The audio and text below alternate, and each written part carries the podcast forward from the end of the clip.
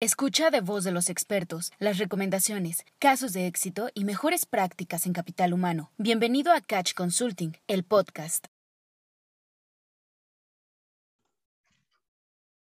Muy buenas tardes a todos. Este, bienvenidos. Muchísimas gracias por acompañarnos por acá y por conectarse de manera puntual. Eh, los saluda de este lado Rodrigo Arciniegas, integrante y director del equipo Catch. Este, eh, con todo el gusto como en los webinars en donde tengo oportunidad de participar. para quienes ya están familiarizados con la dinámica, son bienvenidos a irse presentando eh, a través del chat. Recuerden eh, poner el nombre, la compañía que pertenecen y en dónde se encuentran ubicados. El día de hoy es este chat, perdón, es webinar a nivel nacional, entonces pues, vale la pena conocer en dónde nos encontramos. Antes de que manden el mensaje a través del chat, les recomiendo poner la opción para enviar a todos los panelistas y participantes o el panel y atendís para que este, puedan eh, verlos, no nada más los que estamos de este lado como panelistas, Carlita y un servidor, sino que también puedan verlos el resto de los participantes. prácticamente de los que estoy viendo por acá, la mayoría este, tenemos fortuna o tiempo de conocernos, entonces si hay alguien solamente que vaya a ser la primera ocasión en que llegue a estar en alguno de estos webinars, con toda confianza nos lo pueden notificar a través del chat para poner también un poco de este, contexto. Como indicaciones generales, eh, este webinar tiene una duración de una hora. Empezamos muy puntuales a las 3 de la tarde, terminamos de la misma manera, muy puntuales a las 4 pm. Eh, si alguien va teniendo alguna duda, conforme vaya avanzando la sesión, pueden utilizar la herramienta Questions and Answers, que aparece en la parte de abajo, preguntas y respuestas. A través de esta herramienta, nosotros vamos a poder ir contestando conforme vayamos avanzando la sesión, cada una de las dudas que vayan teniendo.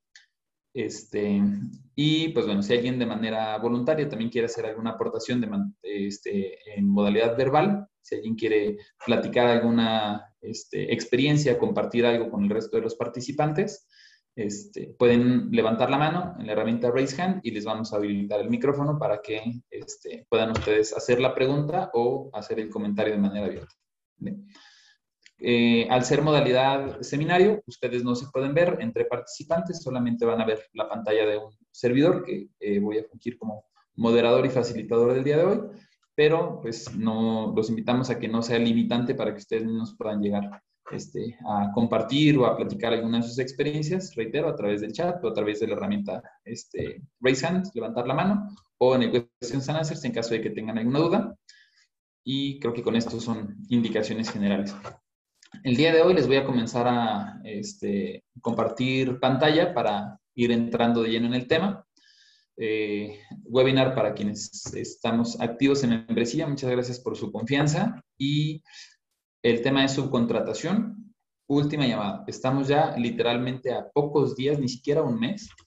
Estamos a pocos días de que tengamos que haber de, de asegurarnos de cumplir con los requisitos que nos marca la reciente reforma este, que estuvo publicada a finales de abril, este, para, muchos como referencia, inicios de mayo, este, que fue cuando empezamos o ya teníamos toda la, información en redes sociales y en, eh, periódicos y en algunos otros medios.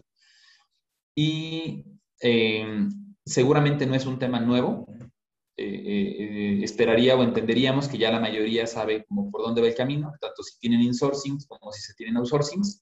Este, pero el enfoque del día de hoy, los 40, 50 minutos que tenemos de tiempo efectivo este, en cuanto a contenido del webinar, van a ser para asegurarnos que ya lo tengamos no nada más en conocimiento, sino que ya lo tengamos ejecutado. Entonces vamos a ir viendo en la misma dinámica de la sesión algunos checks o algunos puntos importantes o milestones inclusive, este, que, son actividades que van detonando otras, para que eh, en cada uno de nuestros centros de trabajo podamos eh, tener ya o asegurar que evitemos la multa, que como ya sabemos también va de 180 mil pesos pasaditos a los poco más de 4 millones de pesos. Entonces, esa es la intención. También les platico que hace un par de semanas, hace como tres semanas, en una eh, empresa de Monterrey, precisamente en el tema de subcontratación, eh, los acaban de multar por poco más de 3 millones de pesos.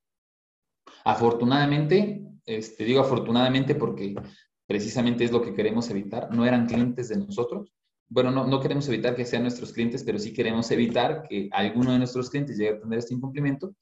Y eh, como contexto de, del por qué en algún momento dado pudieron ahorita ya haber tenido una multa de poco más de 3 millones de pesos, es porque ya traían un procedimiento anterior. Hoy también vamos a hacer mucho énfasis en que independientemente de los cambios y de las este, condiciones que en este momento ustedes están adecuando en función a lo que necesitan como centro de trabajo, eh, muchos ya tenían inspecciones previas por parte de la Secretaría del Trabajo en materia de subcontratación.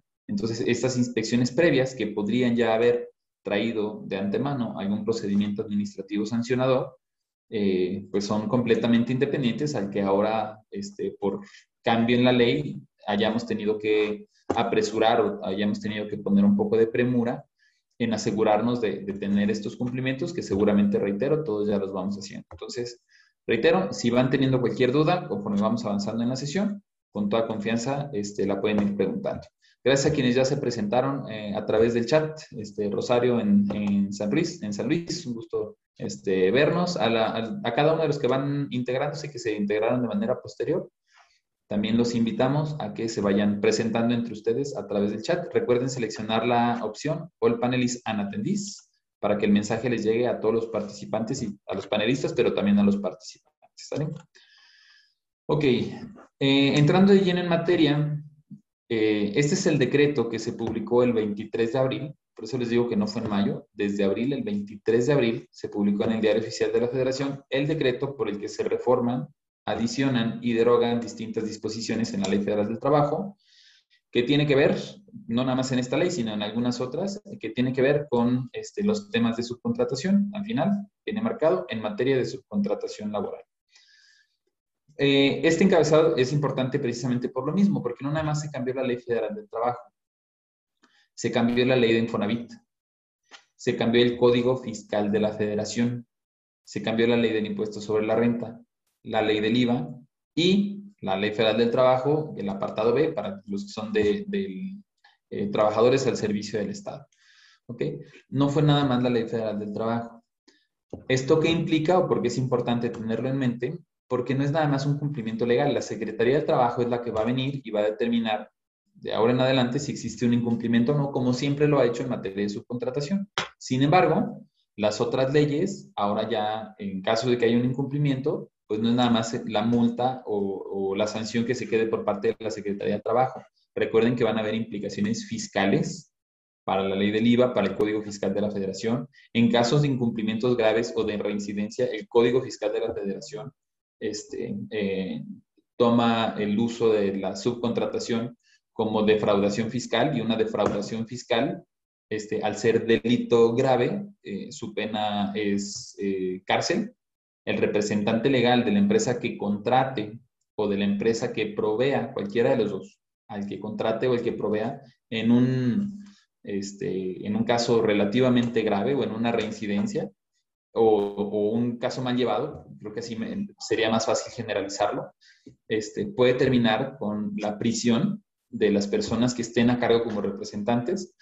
Y esto, entre otros, la ley del Infonavit y el resto de leyes este, integradas, que no veo la, la ley del IMSS, pero, pero, también tuvo modificaciones. Este,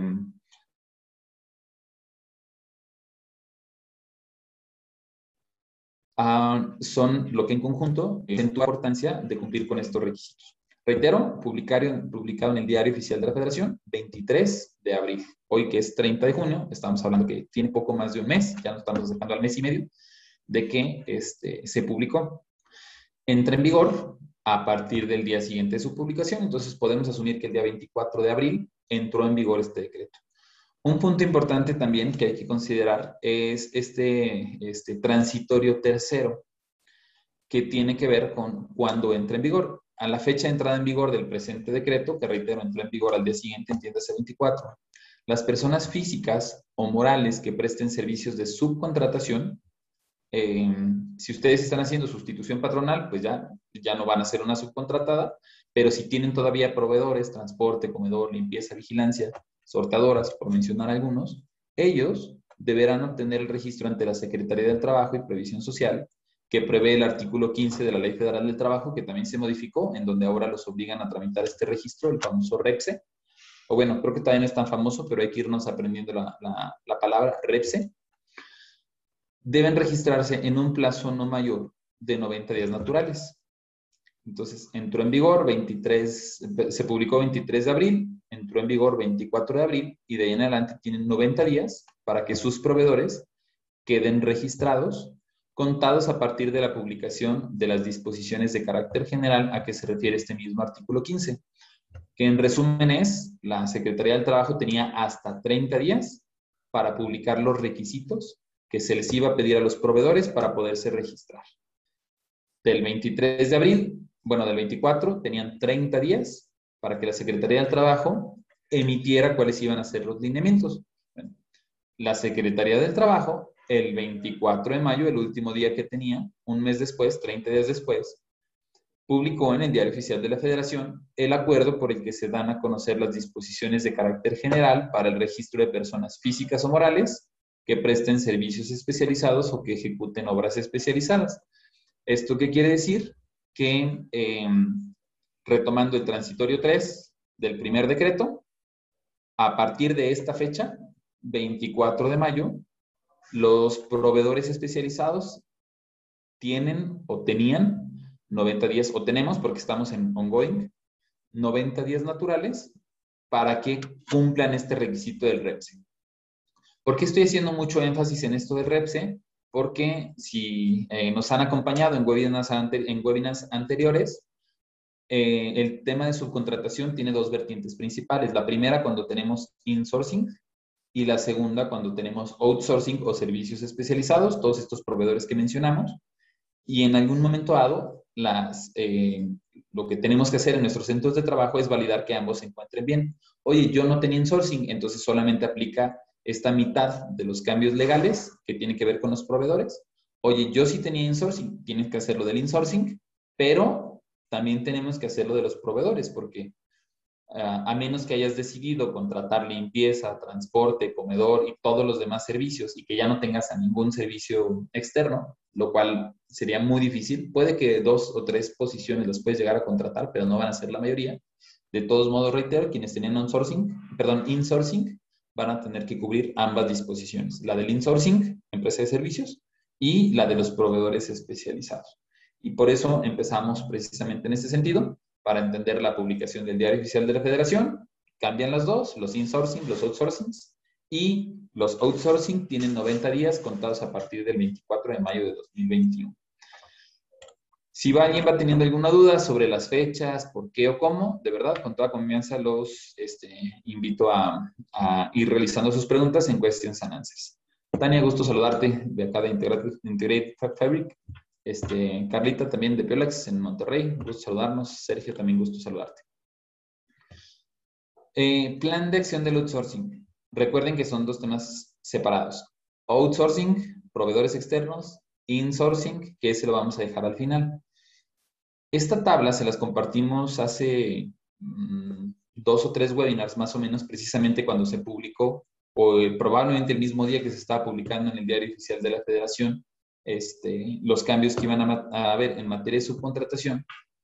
Y esta primera parte de la sesión eh, tiene que ver con los proveedores externos. Les comentábamos que habían cuatro eh, actividades principales o cuatro procesos que se debían de llevar. Primero, había que auditar si no lo han hecho, hay que auditar a los proveedores que tienen especializados. ¿Para qué? Primero, para determinar si son o si no son especializados y segundo, para determinar si cumplen o si no cumplen la ley. ¿Por qué? Porque ya vimos que tienen que tramitar su REPSE. Y si ellos tienen algún incumplimiento, ahorita lo vamos a hablar también sobre cómo se hace el registro, si ellos tienen un incumplimiento, lo que puede en algún momento detonar es que no van a obtener el registro.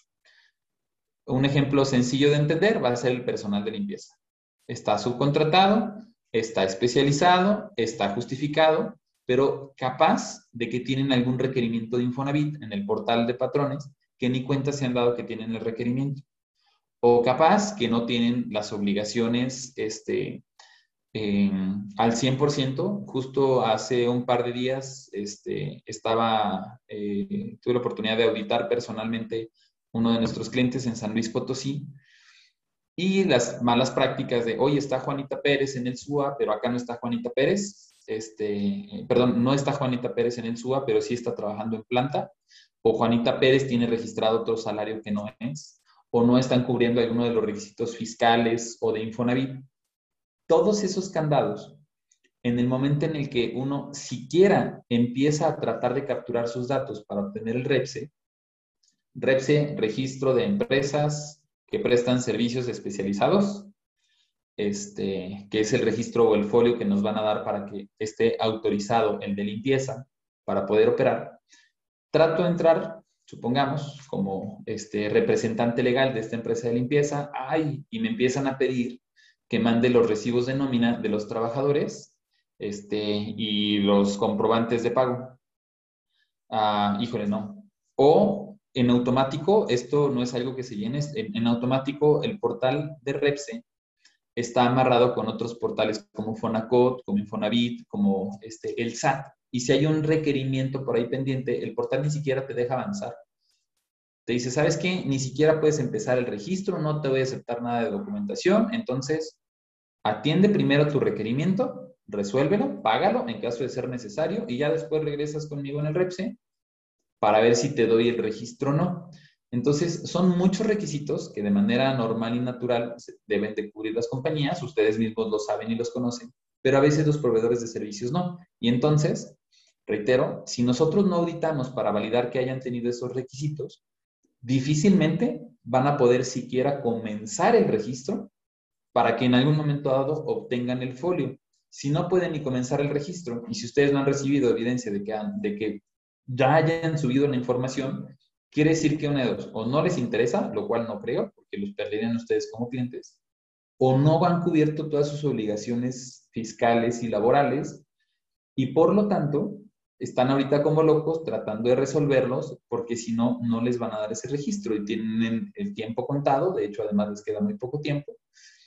Y la auditoría, retomando el, el plan de acción, es lo primero que deberíamos estar haciendo de manera interna para decir, oye, ¿y ya lo hiciste? tienes toda tu documentación completa, porque si no la tienes, de una vez me doy por enterado que no vas a poder ni acceder al portal. Y si no accedes ni siquiera al portal, tengo que ir buscando otro proveedor de limpieza porque entonces me vas a hacer la factura no deducible, voy a tener una multa de hasta 4 millones de pesos, probablemente mi representante legal termine en el bote, perdón por lo coloquial, pero este, ya saben que así somos. Y por lo tanto, entonces, reitero, este primer paso este, es algo que platicamos desde hace varios meses y con quienes tenemos oportunidad de trabajar desde hace varios años, desde hace un par de años ya lo sabíamos, tenemos que tener la auditoría constante de los proveedores para asegurarnos que estén bien. Segundo paso, hay que auditar y mantener sus expedientes. Si en la auditoría ya resultó mi contrato, mi acta constitutiva, mi registro, ahorita vamos a ver un poco de los contenidos que deben de tener, y todo va bien, bueno, ahora lo tenemos que empezar a guardar como evidencia porque la figura de patrón solidario se mantiene. En la Ley Federal del Trabajo, aunque haya cambiado el tema de subcontratación, seguimos siendo patrones solidarios. Y en este mismo caso de la de limpieza, que, ay, es que es muy nueva, todavía no está de alta, pero tú ya la tienes en planta, algo le pasa en tu planta, el proveedor no responde, este, y tú vas a ser el patrón solidario, tú eres en este momento ya el patrón solidario. Entonces, por eso los expedientes son importantes, para que cuando venga la autoridad y te diga, ah, ¿sabes qué? Este, esto pasó aquí en tu planta, demuéstrame que este trabajador no era tuyo, este, inmediatamente tenemos el soporte. No sé si vaya a colación y no, no, lo quiero tomar mucho como chisme, pero creo que además es, es un aspecto importante en, en, temas de RH. Justo hoy por la mañana vi una nota en donde en Cuernavaca, en una empresa de manufactura, este, parece ser que hubo un despido de guardia, o al menos eso es lo que dice la nota. Este, el guardia al día siguiente o en la en, la tarde-noche regresa con una pistola, sus compañeros lo tratan de detener, este, les dispara y mata, creo que mató a los dos guardias, un hombre y una mujer, los que estaban en ese entonces en caseta, se mete a recursos humanos, se mete al área, a la oficina de recursos humanos. Afortunadamente no se encontró al CRH este, y estando ahí en recursos humanos eh, se suicida. Reitero, no lo quiero poner como chisme o así como, ¡ay, qué horror! La verdad es que evidentemente no es algo bueno este, y es algo preocupante, pero lo pongo en la mesa primero por la importancia de este tema. Este, si algo le pasa, no importa el motivo. En este caso, evidentemente, es, es, una situación muy grave, pero supongamos que hubiera sido un accidente de trabajo, supongamos que hubiera estado, a veces hasta en las escaleras, ¿no? Alguien se cae y se desnuca lamentablemente. Bueno, Hay que asegurarnos, cuando venga la autoridad, de decirle, este trabajador no era mío y por eso es importante el expediente de proveedores. Como un complemento, un contexto, porque creo que la nota es no nada más alarmante, sino importante, pues también vale la pena, reitero, el tema de que en algún momento dado sigamos trabajando en que las condiciones de la NOM 035, que seguramente ya no sabemos de memoria, pero además las condiciones de trabajo, la manera en, en cómo estamos haciendo nuestra labor, pues mantenga la mayor humanidad posible para, en medida de lo posible, tener este, el, el, el incidente o el riesgo inclusive de que podamos llegar a tener alguien que este, se haya sentido maltratado, que se haya sentido traicionado y que pues, lleguemos a tener ahí hasta percances dentro de nuestra área. No, eh, eh, no pierdo el foco en cuanto al tema. Importante tener los expedientes completos de nuestros proveedores y además estarlos auditando bimestral o trimestralmente. Este, de hecho, ellos mismos, una vez que tienen el REPSE, van a tener que estar reportando y evidenciando ante la autoridad estos mismos requisitos. No nos cuesta más que sígueme mandando la información para asegurarnos, reitero, que siguen cumpliendo con estas condiciones. Entonces, esa es la segunda actividad. Una vez que ya los auditamos y checamos que todo está bien, hay que mantener una constancia y sistematización para que eh, puedan estar integrados los expedientes este, de ellos como proveedores. ¿no? Lo puede llevar RH, lo puede llevar compras, lo puede llevar seguridad y higiene. No importa quién lo lleve, el chiste es que se lleve. Finalmente, eh, en el punto 3, necesitan su registro en la Secretaría del Trabajo como proveedor. Lo dejamos con el mismo eh, título que, pusimos hace un par de meses, antes de que supiéramos que le iban a denominar REPSE, pero este es el registro al que ahora vamos a estar haciendo referencia como REPSE, ¿no? Registro de empresas este, que prestan servicios especializados. Finalmente, este seguimiento va amarrado a lo que les decía de los expedientes. Una vez que ya está este, este expediente armado, hay que ir dando este seguimiento. La auditoría, hace dos meses les dijimos es azar, procuremos antes de que entre en vigor en el diario oficial de la federación. ¿Por qué? Porque si no están ellos sus expedientes completos, no se van a poder registrar. Ahorita ya van a la mitad del tiempo y es lo que les digo, empieza a ser un poco preocupante. Si no hay evidencia de que ya mandaron su información, quiere decir que algo les falta. No hay un motivo por el cual tu proveedor no haya hecho su proceso, no, no lo haya comenzado. Por eso era el, el tiempo de auditarlos antes de que entrara. Ahorita los expedientes en los 90 días que tuvieron para, o que tienen, están, que están corriendo para poderse registrar, hay que asegurarnos que los tengan, esta importancia y, remarco, el, debe de estar completo, si no está completo no obtener el registro. El registro lo pueden obtener entre junio, en todo este mes ya lo podrían haber obtenido, este, y tienen a más tardar casi todo el próximo mes. Este, bueno, no, de hecho, en, aunque aquí dice agosto, la verdad es que por, por términos de ley, ahorita lo vamos a ver, tienen como fecha límite, me parece que el 23 o 24 de julio, que si estamos yo hoy en el último día de junio, les quedan las próximas tres semanas prácticamente. Y este seguimiento que hay que estarlo manteniendo de manera recurrente, sobre todo en el segundo semestre, que es cuando estamos más propensos a poder estar recibiendo estas inspecciones por parte de la Secretaría del Trabajo. Eh, preguntan por ahí, aprovechando este tema, ¿cuánto tiempo dura para que se dé el registro en caso de que el proveedor tenga todo en orden? Les puedo decir que nosotros que estamos haciendo el servicio inclusive para proveedores externos, puede ser casi inmediato. El formulario es muy complicado. El formulario que tiene que capturar este, cada uno de los proveedores empieza con la firma electrónica del representante legal y a partir de ahí eh, está ramificado. ¿Qué quiere decir? Te empieza a preguntar, a ver, dime, tu acta constitutiva y la subes y empiezas a marcar esto y esto y esto del acta constitutiva, me interesa registrar. Y entonces empieza a desglosar preguntas. Algunas, eh, el formulario por lo menos te vas a tardar unas tres horas en estarlo llenando por cada una de las cosas que dices que vendes. Si eres, por ejemplo, servicios de guardias y, y provees este, servicios este, de seguridad privada, solo uno de los, tus renglones de acta constitutiva te va, te va a ramificar un cuestionario de tres horas. Oye, pero además también podemos vender servicios de seguridad patrimonial, no privada, sino patrimonial. ¿Por qué? No importa, lo llaman diferente. O podemos ofrecer el servicio de choferes este, con, en unidades este, blindadas y por seguridad. Entonces, chofer ya es otro, guardia es otro, seguridad patrimonial, este, servicios de capacitación, servicios de consultoría, porque las actas constitutivas son así. Por cada uno de lo que, de lo que se desglose en la página web, nos vamos a estar tardando más o menos esas 3, 4 horas porque hay que ir subiendo la información correspondiente a eso. Y reitero, vienen las preguntas de, a ver, ¿y cuántas personas tienes ahí? ¿Y cómo demuestras que sí están dadas de alta? ¿Y cómo sé que lo que está dado de alta es lo que verdaderamente les estás pagando? Y es como si tuvieran una inspección de la Secretaría del Trabajo, nada más en línea, reitero, por cada una de las fracciones del acta constitutiva, que a su vez se van a convertir en folios. Ahorita les voy a explicar eso. Una vez que nosotros, de manera interna, como cliente este, de estas empresas proveedoras, hemos validado esto, les puedo decir que estamos relativamente tranquilos.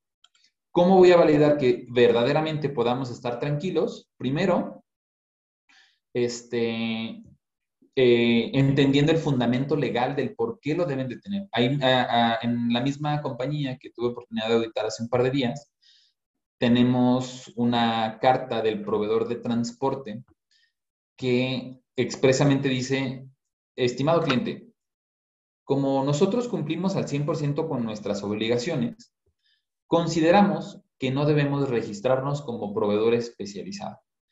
Este, esta es una determinación propia, en pocas palabras, que si la autoridad me llega a decir que estoy mal y que sí me debo de registrar, me voy a registrar. Y entonces es una carta políticamente redactada muy amable.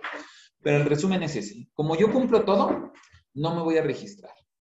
Y entonces, este, pues, ¿qué le contesto a ese proveedor? La primera respuesta es, estimado proveedor, si eres un servicio especializado que está en mi planta y tienes gente dentro de mi planta, debes de cumplir. ¿Por qué? Porque el artículo 14 estipula que la subcontratación de servicios especializados o ejecución de obras especializadas deben formalizarse mediante un contrato escrito en el que señale el objeto de los servicios, las obras, el número aproximado de trabajadores. Y este segundo párrafo, que es el más importante, la persona físico-moral que preste estos servicios, este,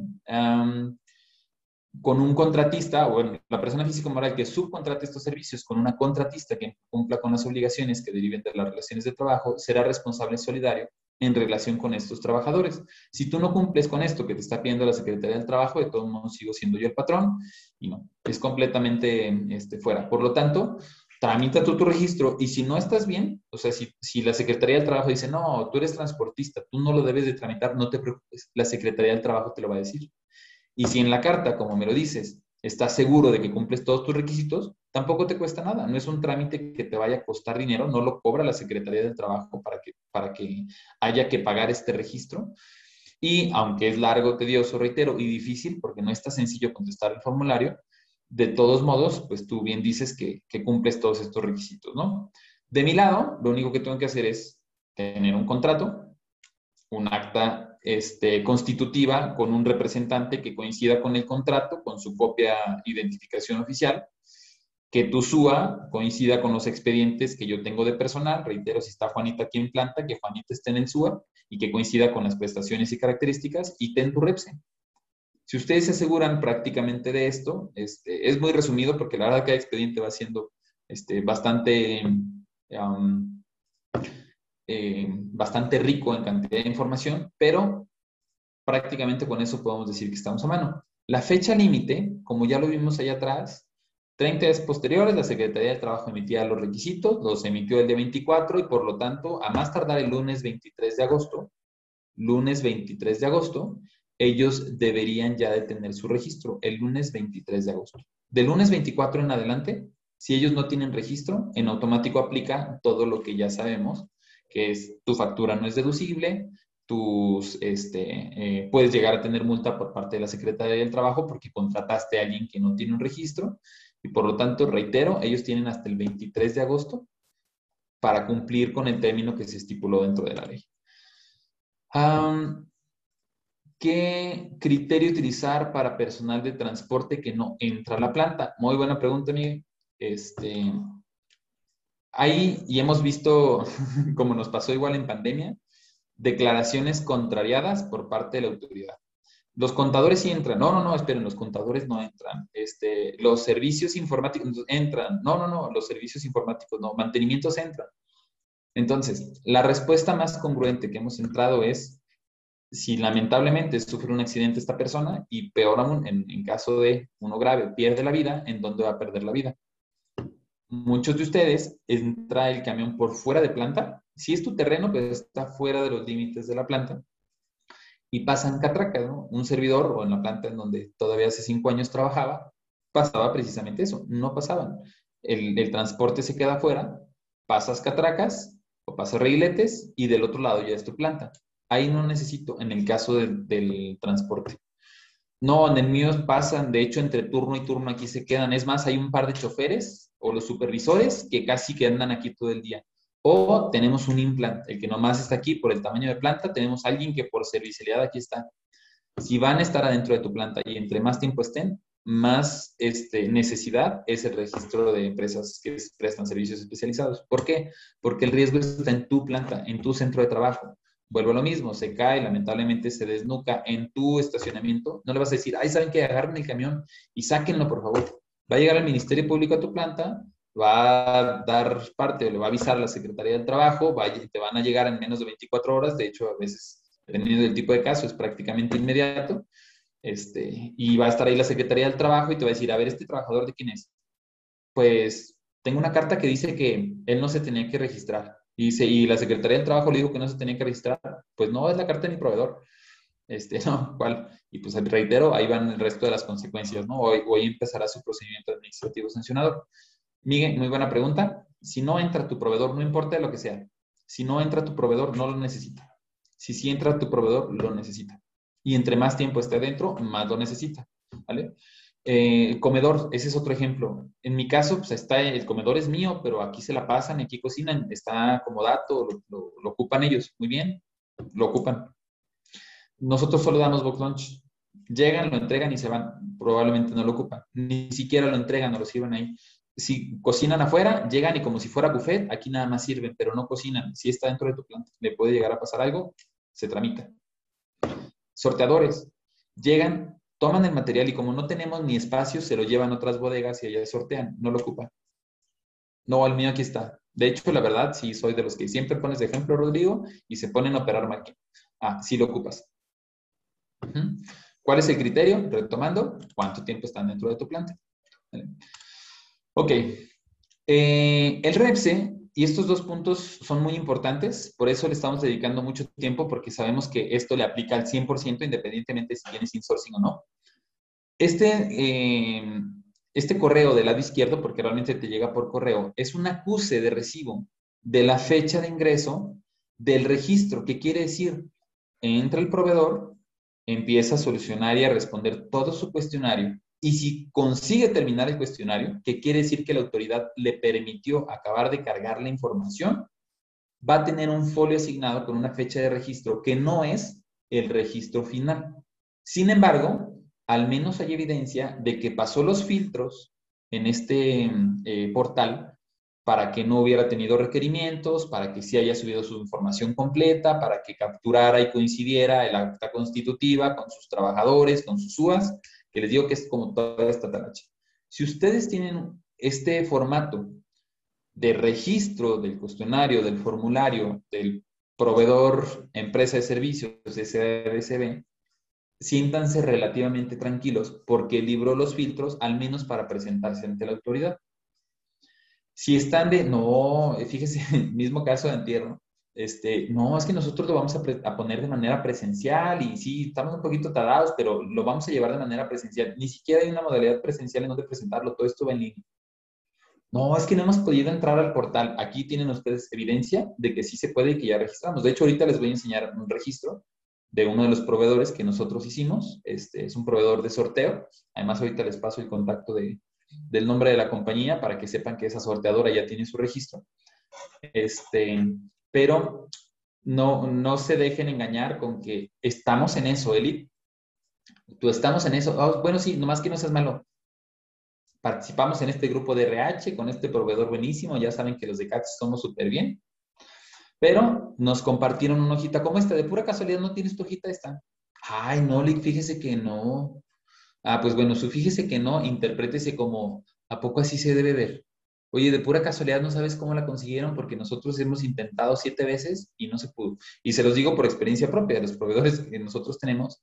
El portal es, este, es muy complicado. Pero entonces, en resumen, primera hojita o primer folio de acuse de recibo significa ya está cargada la información en el portal.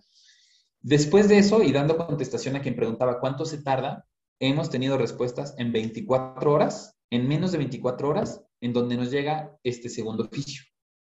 Nótese cómo el primero es un folio de, recepción y este otro ya es un folio de ingreso con un número de acuerdo para el registro. Este me permití no este, ocultar la compañía, de hecho ustedes van a poder encontrar el nombre, este es un sorteador que se encuentra en Guanajuato, este, una empresa sorteadora de la cual nosotros, es cliente de nosotros, o contrató el servicio para que hiciéramos su registro. Y hay dos puntos importantes entonces que tenemos que validar al respecto. El primero de ellos es que ya trae su aviso de registro con cierto número. Nótese cómo empieza con, con letras y después se le asigna como su número de expediente o su número de registro. AR 1422 del 2021. Ese es el folio con el que ahora sí pueden regresar y debe de estar capturado en sus facturas. ¿A partir de qué fecha? A partir del 24 de agosto ya lo debe tener. Lo puede incluir desde la factura de ahorita, no es un incumplimiento fiscal. El que ya lo tiene lo puede incluir desde ahorita. Pero si ustedes en la factura del 24 de agosto no lo tienen, su factura se va a hacer no deducible. Y además, otra cosa importante que es lo que les mencionaba. ¿Y a qué te vas a dedicar? Ah, yo hago sorteo. No, señor. Actividad 1. Usted presta servicios de inspección, clasificación y retrabajos en materia general. Así dice el acta. 2. Presta servicios de manufactura ligera, ensambles, subensambles, desensambles, bla, bla, bla, bla, bla. Actividad 3, actividad 4, actividad 5. Vienen los folios para lo que ya estamos permitidos. Reitero, es que es la empresa Guardia de Seguridad. ¿Necesito un registro? No. No es solo eso. Necesito un registro con los folios de registro. Los folios son los que me van a permitir definir qué actividades puedo hacer. Servicios de mantenimiento. ¿Mantenimiento de qué? ¿Mantenimiento de aire acondicionado? ¿Mantenimiento automotriz? ¿Mantenimiento de, este, eh, equipos eléctricos?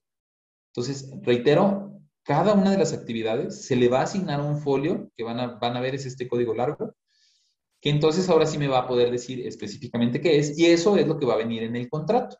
En el contrato yo te voy, voy a requerir, quedamos que el contrato debe ser por la persona moral, firmado, debe decir cuántas personas, requiero 22 personas de tal a tal fecha para prestación de servicios de inspección, clasificación y retrabajos mismo que ha sido asignado con el folio tal y tal y tal y tal, de registro tal, por parte de la Secretaría del Trabajo. Así va a tener que venir detallado el contrato y la factura, para que cuando llegue Secretaría del Trabajo te diga, ¿tiene servicios especializados? Sí. ¿De quién? De este proveedor, con esta factura, con esas 20 personas que dice aquí mi contrato. ¿Vale? Esto es un ejemplo de cada uno de nuestros proveedores. Comedor, transporte, vigilancia, servicio médico, limpieza, este, jardineros, recolección de residuos peligrosos, enfermería.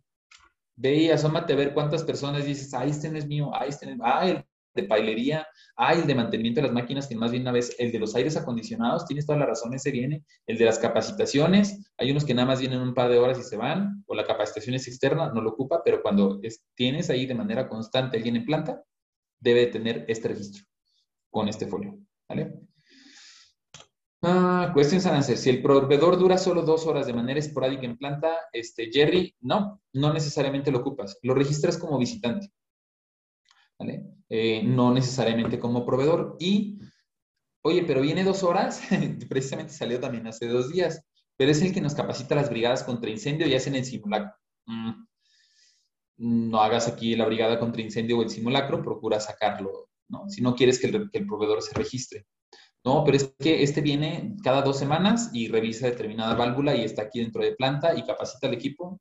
Nomás está dos horas, sí, pero por el tipo de riesgo viene dos horas y le da mantenimiento este, a los aspersores del techo.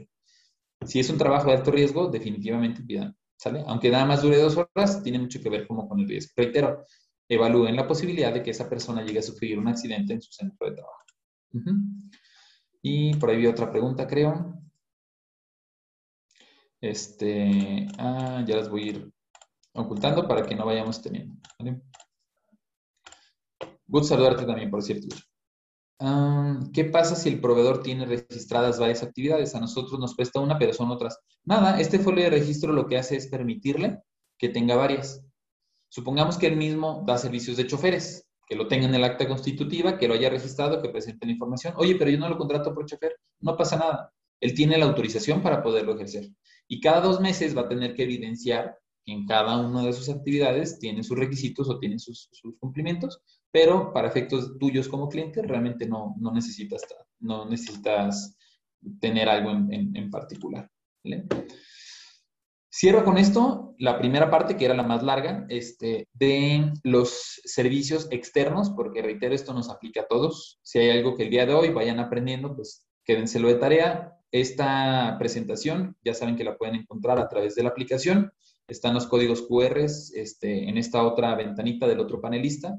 Este, si cambian de ventana entre panelistas o hacen slide en caso de que estén en algún dispositivo móvil, van a ver que se encuentran los códigos QR para que puedan descargar la aplicación y ya debe de estar este, arriba en la aplicación esta presentación. Vamos en la segunda parte a retomar el tema del insourcing. Yo sí tenía empresa de servicios. Recuerden que el insourcing es eso, empresa operativa y empresa de servicios. Este, Operaciones de México que vende y Operación México Servicios SDRRDCB o SADCB. Y aquí es donde está toda la gente. Bueno, ¿qué tienen que pasar? Hacerse una sola. Fusión, sustitución, compra-venta, modalidades, hay muchas, pero para IMSS, en, resumen, se llama sustitución patronal y sustitución con B de. Entonces, esta sustitución, todos los trabajadores de acá hay que empezarlos a mandar para acá. ¿Qué pasa si no los mando? Nada, te van a multar. Esta empresa regia de 3 millones de pesos este, o con hasta 4 millones de pesos. O si bien te van, más con 180 mil, pero te van a multar. Probablemente te van a meter a la cárcel al representante legal que haya firmado la, empresa operativa y la empresa contratista, la empresa de servicios, y no vas a hacer deducible sus facturas. Y entonces, se los digo, eh, perdón, y, en un tono un poco sarcástico, porque todavía eh, tenemos identificadas compañías del me voy a esperar. Si se siguen esperando, sus implicaciones, además de estos riesgos, son que van a tener que pasar a los activos y que seguramente de entrada los van a ir a visitar. O sea, si hacen el proceso de sustitución o si es algo que tienen que hacer, va a ir el IMSS. O sea, eso se los garantizamos. Todas las sustituciones que hemos hecho, va a llegar el IMSS entre dos y tres meses después de haber hecho la sustitución. Ahorita por la carga de trabajo no sé si se vayan a tardar esos dos o tres meses, pero van a llegar, ¿por qué? Porque estamos declarando y tratando de conservar una prima de riesgo que probablemente acá estaba de oficina y a la hora de la hora estás moviendo metales o estás haciendo hasta construcciones y va a llegar el IMSS nomás para validar que realmente hayas hecho tu proceso de manera adecuada, ¿no? Ahí es donde, donde quienes no han contratado, no nada más con nosotros, quienes no, no le han dedicado a, hacer bien el proceso completo de sustitución, tienen mayor riesgo porque ahí es donde vienen las multas, los recargos o peor aún, que no te respeten la primera vez. Pero, insourcing, convertir dos compañías, tres, cinco compañías en una misma. ¿Cuál era mi plan de acción? Similar. En lugar de una auditoría, acá íbamos a hacer un diagnóstico. ¿Por qué el diagnóstico? Porque, como les decía, no es lo mismo em, fusionar que hacer el proceso de sustitución ante el y dormir a la otra compañía o empezarla a declarar en cero o que haya un proceso de compra-venta y que una se determine este, que se va a liquidar. Este diagnóstico marcaba al menos entre seis o nueve caminos distintos que se pueden llegar a tomar como decisión. Puede sonar sencilla la sustitución, hago un registro, toda la listita, lo presento en IMSS, todos estos de acá se pasan para acá. Sí, esa es una de 53 actividades que hay que hacer. El diagnóstico, al menos lo que tenemos nosotros identificado, son 53 actividades, que esa es una de las 53. Hay que analizar muchas otras, ¿no? Por eso era importante el diagnóstico. Todavía estamos en tiempo, porque sigue habiendo de ley, pero lo que ya no hay es tiempo para, para o holgura para poderlo presentar. Hay que hacerlo lo más rápido posible porque esto sí vence ya, iba a decir el próximo mes, pero pues estamos a horas de empezar en el siguiente mes. Me quedan pocos días, no me queda un mes, me quedan pocos días. Segundo, sustitución patronal. La sustitución ya es el proceso administrativo que tenemos que hacer no nada más con el IMSS, Vamos a ver ahorita los otros, que a grandes rasgos son las juntas federales o las juntas locales o los centros. Vamos a tener que ir con Fonacot, con Fonavit, hasta los, hasta los juzgados, inclusive para las pensiones alimenticias, tenemos que terminar allá. El tema de comunicación, que también es muy importante. Ah, ¿Pero por qué? O sea, esto lo están haciendo para quitarme mi antigüedad. ¿A poco durante tantos años este, me estuvieron haciendo trampa y ahora ustedes van a ser así? Oiga, Lick, este, pero si ustedes me están dando de baja de la otra, eh, ¿no me puede liquidar de una vez? Es que dice que ya no quiero trabajar, entonces págame tres meses, ¿no?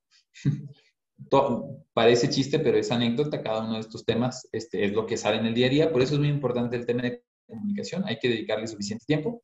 Y finalmente el seguimiento, el IMSS, la Secretaría del Trabajo, este, probablemente hasta el SAT, van a llegar y los van a, visitar, visitar o los van a, a inspeccionar para asegurarse que se haya hecho de manera correcta, ¿no? ¿Qué hay que hacer? Primero, el fundamento, el mismo artículo 14, hay que, hay que asegurarnos de que los servicios estén especializados y estén fundamentados. este, o ya no existan en el caso de, las, de, que hayamos hecho la, la fusión. Sustitución ante IMSS, que es uno de los que les menciono. Temas de prima de riesgo, que sigue siendo ante pero son trámites diferentes. Temas sindicales para asegurarnos que esté todo desde el punto de vista en materia colectiva, contrato colectivo, adendums presentados ante la autoridad.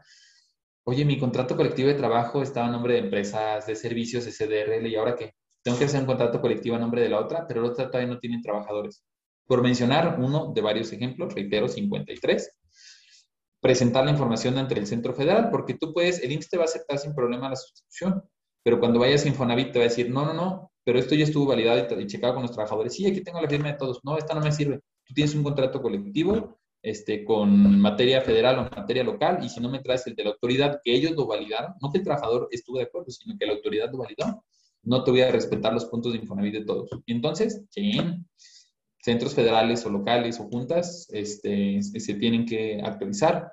Juzgados, como les decía, y los de pensión alimenticia, que porque la pensión fue contra la empresa tal o la notificación del juzgado fue contra la empresa tal, y ahora todos tus este, trabajadores que tienen pensión alimenticia, hay que hacer los trámites ante el juzgado, hay que hacer los trámites ante el Infonavit, hay que hacer el trámite ante Fonacot, y reitero los temas de comunicación interna, ¿no?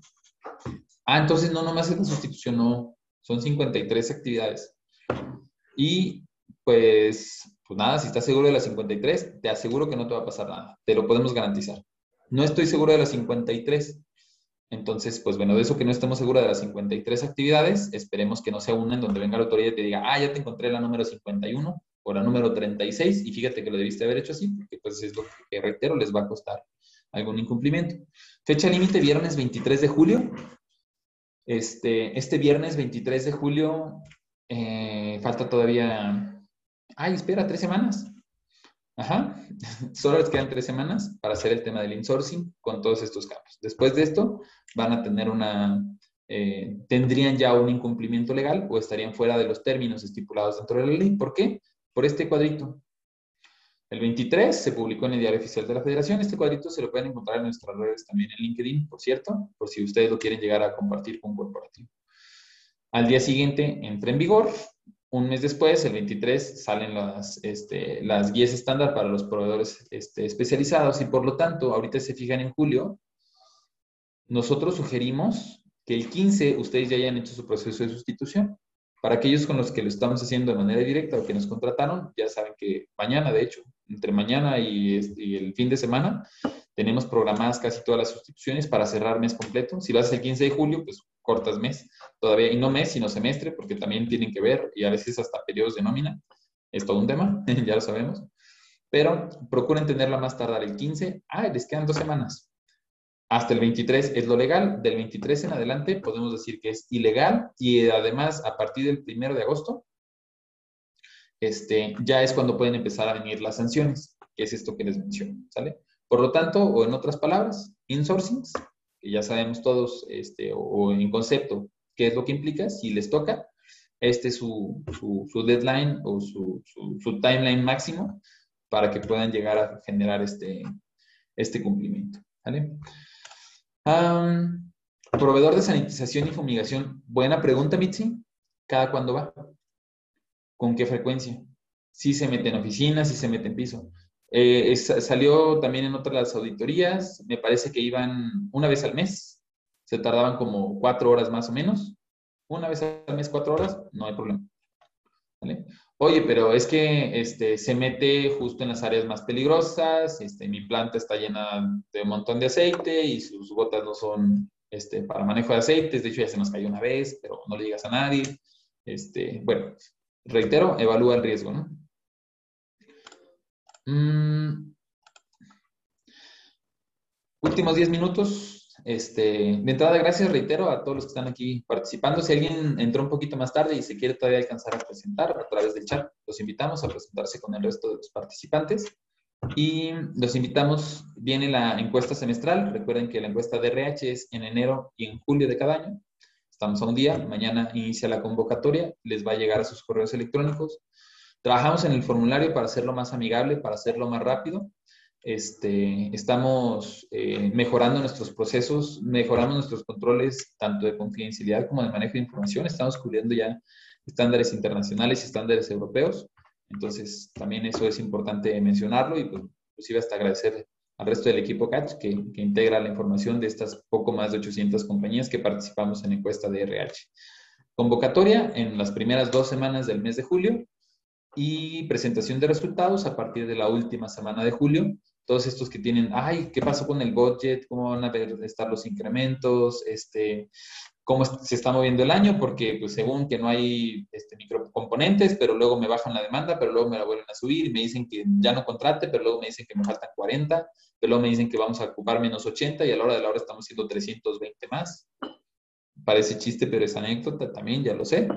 Este, bueno, encuesta de recursos humanos nos va a servir precisamente para poner todos esos este, eh, indicadores en la mesa y poderlos analizar tanto en una manera macro a nivel país como en una manera regional, que, seguimos apostándole a que es la, información más importante cuando regionalizamos y comparamos peras con peras y manzanas con manzanas.